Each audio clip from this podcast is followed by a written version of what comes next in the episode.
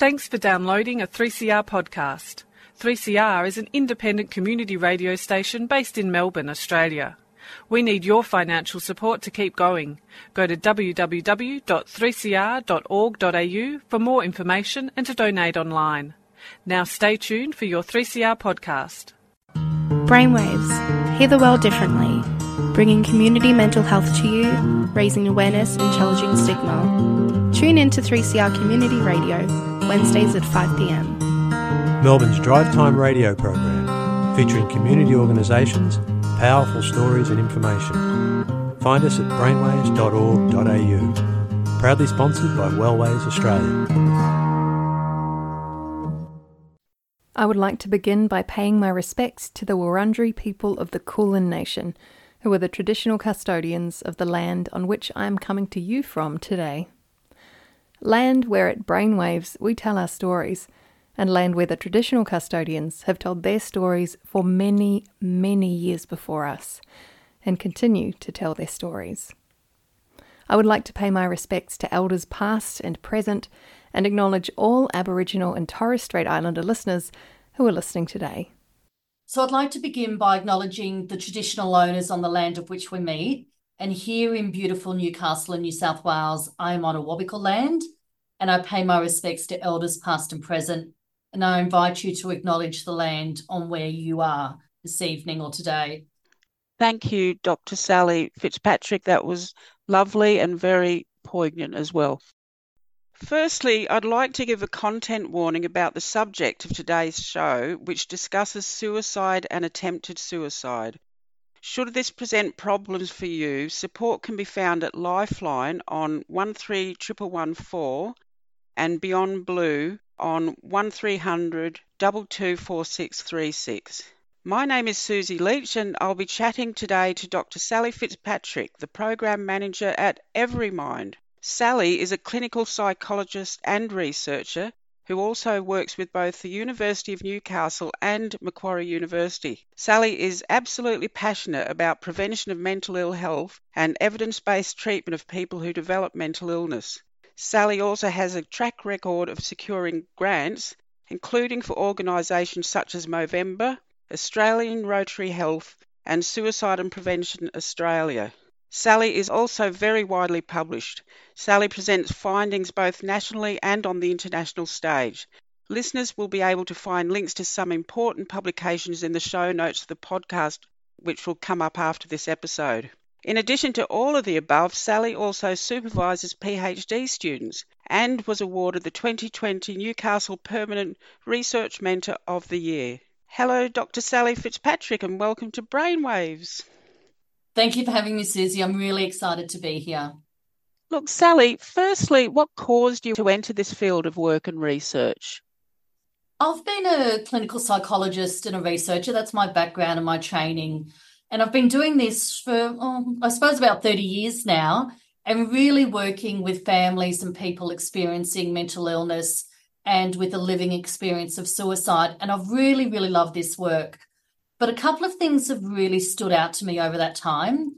And I suppose the very first of those is that more than half of all Australians with anxiety, depression, or suicidal distress don't actually go and seek formal support or treatment. They just don't come to see a psychologist, which means they're not getting help. And the support they do receive, therefore, is likely to come from those around them, from their family and friends. And so the second thing I noticed then is that we don't actually help those family and friends in this supporting role. And that's the, the really big focus of our work at Everymind is really to support family and friends, support other people. We always need to help those that are in distress, but we're also going to really need to help the people around them to know how to provide that support and look after themselves. And that's what motivates me at the moment to get out of bed every day and come and do this work. And it's actually a very um, niche area to be in as well because there's not a lot of people cover or organisations cover that sort of support. No, um, they don't. Most of the work is is focused on the person in distress, and we don't spend enough time supporting the people around them. Yeah, and it's the holistic. It's important to have that holistic type of um, support, isn't it? Absolutely. So we know that people will do better when they're given support, but we know that they'll also do better when the people around them are able to support them. Because really, if you see a psychologist or go and see a mental health professional, it's one hour a week. What happens for the rest of the time? Really, the main support's going to come from the people in your life. Absolutely. Well, the number one piece of advice I would give to a caregiver, especially in the presence of the danger of suicide ideation, would be look after yourself so you can look after the person that you care for. You have to remember to be kind to yourself, to look after yourself, and to at times put yourself first. It's okay to do things for you and take time to do things that make our soul happy and that re energize us and refill our tank. And sometimes it's okay to step back from that sense of responsibility and obligation to do just that. Because you need to and will have the strength for the people that you're supporting. Can you tell us about the organisation Everymind? For example, when it started, it, its focus, etc. Absolutely. So Everymind is a national institute, and we're based in beautiful New South Wales in Newcastle, about two hours north of Sydney. We originally began as the Hunter Institute for Mental Health, and our first role really was about training or developing training programs for psychologists. But we've really moved on since that time. We've now been here for 30 years. We celebrated our 30th anniversary last year. And our focus now is on developing and delivering programs on the prevention of mental ill health and suicide. And we work with organisations and communities on prevention based programs across five main areas, including how to communicate about mental health and suicide, how to understand more about these areas. But the area of work that I do at Everymind is focused on families and caregivers. And we have a, a program of work called Minds Together, which is a collection of resources and online and face to face programs for family and friends of someone in their life who may be anxious, depressed, or have a living experience of suicide. And that's where my focus is. Okay. First of all, can you tell us about the research projects being undertaken by Everymind? Talking about best practice, you know, collaboration, evidence based factors, all that sort of thing. It's a fantastic question. I love research and I'm more than happy to talk about research whenever I get the opportunity. And research really is one of those enablers of our work at Everymind. We want our work to be based on evidence. We want to use this evidence to develop and improve our programs. And to be able to do this, we look at what previous research has found, and then we go and spend a lot of time talking to those people who are the focus of our programs. So for Minds Together, we have spent a lot of time talking to different family and friends about supporting someone in their life, what they like about that role, what they find hard, and what they need in their supporting role. And then we put all of that together. We put the research, the voice of lived experience together, and we develop our programs. Then we go out and we test them to make sure that they do what we expect them to do. And then we run them out across Australia um, so that all Australians will have access to free programs where they work, live, and play, and that are easily available and accessible to them. Okay. Talk a little bit more in more detail, Sally, if you can, about um, the Minds Together program. So you said about the voice of lived experience. For example, how do you, how does that work in real life, like so phone interviews or? Yeah, so Minds Together is a suite of either face to face or free online programs and they're aimed at partners, spouses, family members, friends, colleagues, anyone who really does provide support for someone experiencing mental ill health or suicidal distress. Um, so, as family and friends, we always want to support someone in our life who's traveling, not traveling so well. But, you know, most of the time we really don't know how to do that. We don't know whether we should talk to someone. We don't know whether we should leave them alone. We don't know whether we should insist that they stay connected to their friends. We don't know whether to give them space. So, family and friends often have a lot of questions about how to respond. And the Minds Together program really provides them with a lot of information and strategies on how to do those sorts of things, on how to manage the responsibilities um, for sharing the load of the role that they're doing, how to develop healthy coping strategies, how to communicate with the person they're supporting and maintain that relationship, and how to maintain hope for their future, regardless of the recovery stage of the person they support. So the program is really flexible.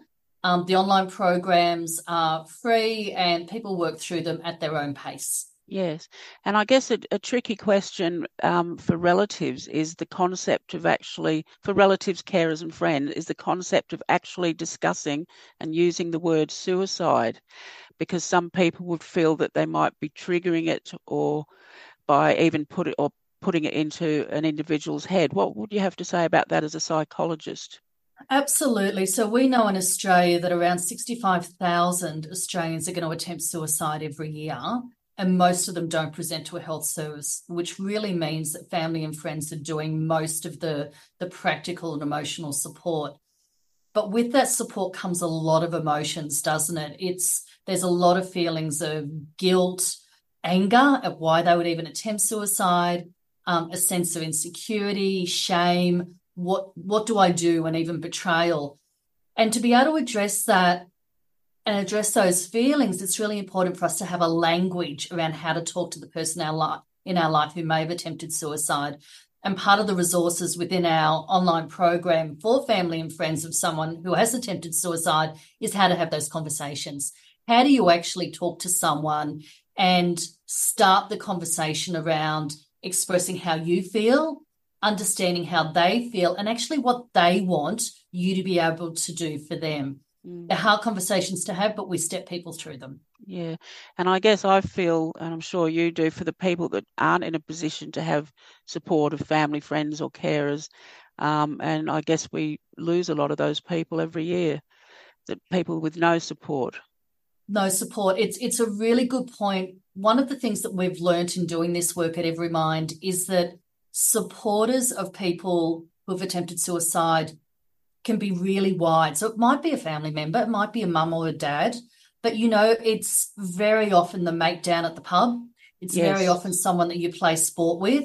Mm. It's very often a colleague at work. So it it doesn't have to be someone who's in the immediate vicinity of your life, but reaching out knowing that, you know, if you have a connection with someone, they might be the person that it's okay to talk to. Yes. Um, now, Minds Together also have I got this right, looks after uh, paramedics. So we have two programs going at the moment. The first is for family and friends supporting someone who's attempted suicide, but we also have this other program focused on first responders. And we um, we've started really with that program with paramedics. So we have 21,000 paramedics in Australia. And I think most people would agree they're one of our most trusted professions. They really are the people that are there for us in our time of need. But we also know that their, their job comes with high stress, comes with exposure to trauma. They work really long shift hours. And paramedics are pretty poor in seeking help for themselves. They're very good at being able to provide support for others, but they don't want to create distress by sharing their own distress. Yes. What that means for them is that they're more than likely, well, they're actually twice as likely as the general population to experience their own mental ill health. So they have high levels of depression, high levels of anxiety, post traumatic stress disorder, and of suicidal distress. So, um, supporting the people around paramedics is really, really important if we want them to be able to move through their journey and continue to be able to work effectively. Yes, and I guess a key part of that would be trying to make the people around paramedics aware of the ex- extraordinary stress that they're under and the trauma that they have to deal with on a daily basis. And, That's... you know, they often appear stoic. I think I've used that word before. Um, but they're internalizing probably all that stress, and at some stage it's got to come out or often comes out. 100% you are completely right. So, paramedics or family and friends of paramedics will often tell us that their, their paramedic comes home and doesn't talk about their day. They just don't want to be able to, to share what's going on. And those family and friends find that really hard. As a paramedic, people often think about saving lives as being something physically that we do Clearly, though, you save lives through connection, through kindness, through listening, through compassion, through supporting people with their stuff. That's that saves lives, um, and that saves a lot of lives. Yeah. So um, I, I love the program. I think it's a wonderful thing that we support not just paramedics, but their spouses, families, children, all sorts of things because you know if we don't we lose people and and that's too high a price to Definitely. pay it's really interesting you talk to paramedics and you you ask them about that and and why they find it really hard to share and a lot of them say to us when we put on that uniform that's our superman uniform mm. and to be able to get through on a daily basis to cope with the things that we see some days just might be trauma after trauma after trauma lots and lots of jobs. You don't know what the next day is going to bring. That when you put on that uniform, that's your way of coping. And we don't want anything to get through that uniform, which means we we're reluctant to to recognize that maybe things are affecting us the way that we don't want them to affect us. Um, and if we put on the uniform, we don't want those feelings to be there. So the uniform means our own security, also means that we don't talk about those sorts of things to to our family and friends. And that, and that's one of the biggest challenges in this area is it's actually saying to paramedics it's okay not to be okay. Yes. For you to feel that stress. It's okay. quote it's okay not to be okay. Yes a very important quote. Okay, what other things affect um, paramedics that ordinary people wouldn't be aware of apart from the actual trauma that, and stress that they deal with and not seeking help you know, for example, the impacts of shift work and um, disrupted sleep patterns? I think one of the, the biggest challenges for paramedics is the, the work environment that they work in. So they, they do have shift work, and we know that that always impacts on sleep when it goes on for a very long time. They don't know what the next day is going to bring, and a lot of paramedics actually enjoy that. They um, they really appreciate the variety in their their roles. But for those days where you go to a scene and you have a, a traumatic incident happening, you go back to base, clean the van, go straight out to another scene. The accumulation of trauma can really um, build up over time. And on top of that, paramedics don't necessarily get partnered with the same person all the time. So that building of relationships that may allow you to talk through some of those experiences isn't necessarily always there. And paramedics that have been doing the job for quite a long time tell us that the, the work environment has changed in that way. We know that ambulance services right across Australia are working really hard with paramedics to support them in their role. And that's really important. I think the missing piece is that we also need to support those family and friends around the paramedic to also be able to support them and to know how to cope for themselves when their paramedic comes home. Mm because I guess if they're going from one job to another, one traumatic from one traumatic event to another, and they're not getting to debrief in between or process what they've actually experienced. So it's important for relatives to have an understanding of that as well. For, for relatives to understand that that's what the job is like, and for relatives to know how to respond. And you know, it's okay if you are supporting a paramedic and they come home and they don't want to talk. Well, maybe that's actually okay. Mm. Maybe there are other things that they can be doing or times where it is more appropriate to talk. And that's the sort of communication um, measures that we we try and work with family and friends about is to to to work out how do you communicate and know when to have a conversation, when to step back from a conversation. Mm. They're not always easy things to work out. They're not, absolutely. It's vital to be supported as a carer because you really can't keep caring for someone if you're not doing okay yourself. So you really um, need to be first aware of how well you're doing. I always make sure that I'm doing okay mentally, you know, if I'm in a position where I do need to give greater care. Uh, I relate to what you said earlier about um, paramedics enjoying the variety of work. I worked in A&E about half a century ago, and that's I preferred that to working on wards because every day was different. I didn't like the ward routines much.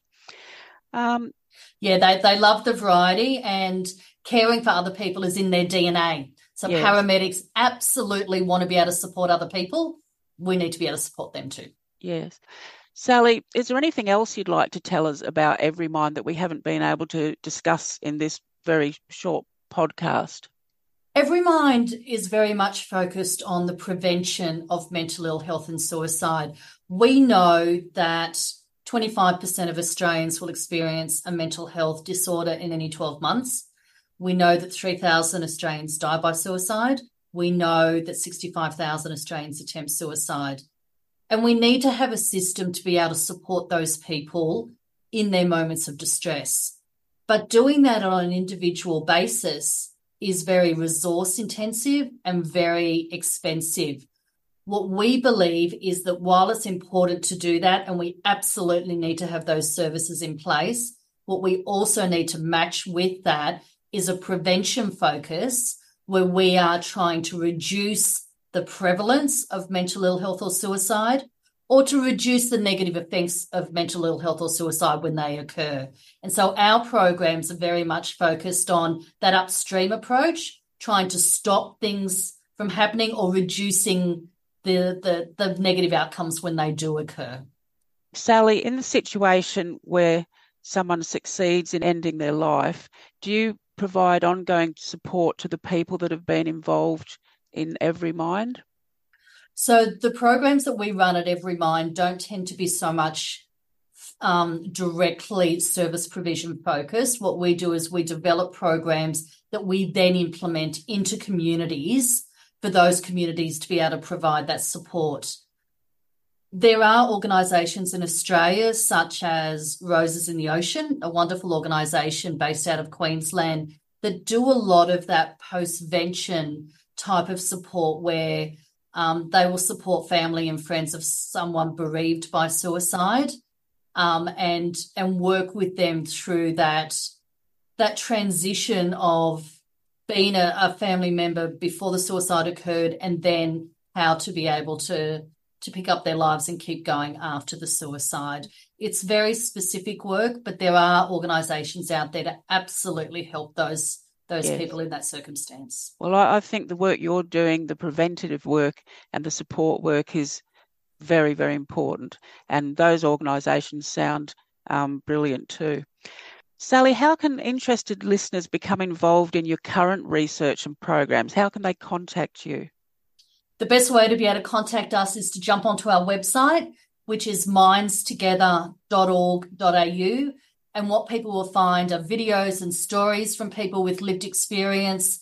They'll find more information about the two programs that we're currently testing. So if you have a paramedic in your life that you're worried about, you can jump on right now and test out our um, program for family and friends supporting the mental health of a paramedic. If you have someone in your life who's attempted suicide, that program is also being tested right now. So, family and friends of someone who's attempted suicide, you can jump on the website and go into that program. But you'll also find other information to help you support your family and friend and ways to be able to look after yourself and to be able to care for them. Yes, and from what you're saying earlier, people can share their stories as well to provide support for other people. One of the the the richest components of our programs is actually we've invited family and friends to come in and tell their story. So we have video and audio of them actually talking about their experiences. And we invite the public to, to register on our mindstogether.org.au website if they want to learn more about our programs and if they want to be able to share their story in the future to be able to help other families. Yes, and I guess something that we didn't discuss is these programs are free. These programs are free. Yes. They're online. They can be done at a time that's really most um, relevant for the family or friends, We know that supporting someone else is really time consuming. You don't have a lot of time in your day. Often you're caring for multiple people. So you might be supporting a spouse who's depressed, but you're also supporting your older parents or your children at the same time. Time's really difficult. So these online programs can be done when you're ready to do them at a pace that you're ready to do them. Wonderful. Well, it's been a privilege to interview Dr. Sally Fitzpatrick. It seems that the work of yourself and the Everymind team is making a really valuable contribution to prevention of suicide and support of carers and family and friends in particular. On behalf of the Brainwaves team, we wish you continued success. Susie, thank you for having me. It's been an absolute joy. I'd also like to acknowledge those with lived experience of mental ill health or suicide joining us today and acknowledge the important contribution of lived experience to the work that we not only do at Everymind, but much more generally in mental health and suicide prevention. And your voice, the voice of lived experience, should always be at the centre of everything we do. Thank you. You've been listening to a 3CR podcast produced in the studios of independent community radio station 3CR in Melbourne, Australia. For more information, go to allthews.3cr.org.au.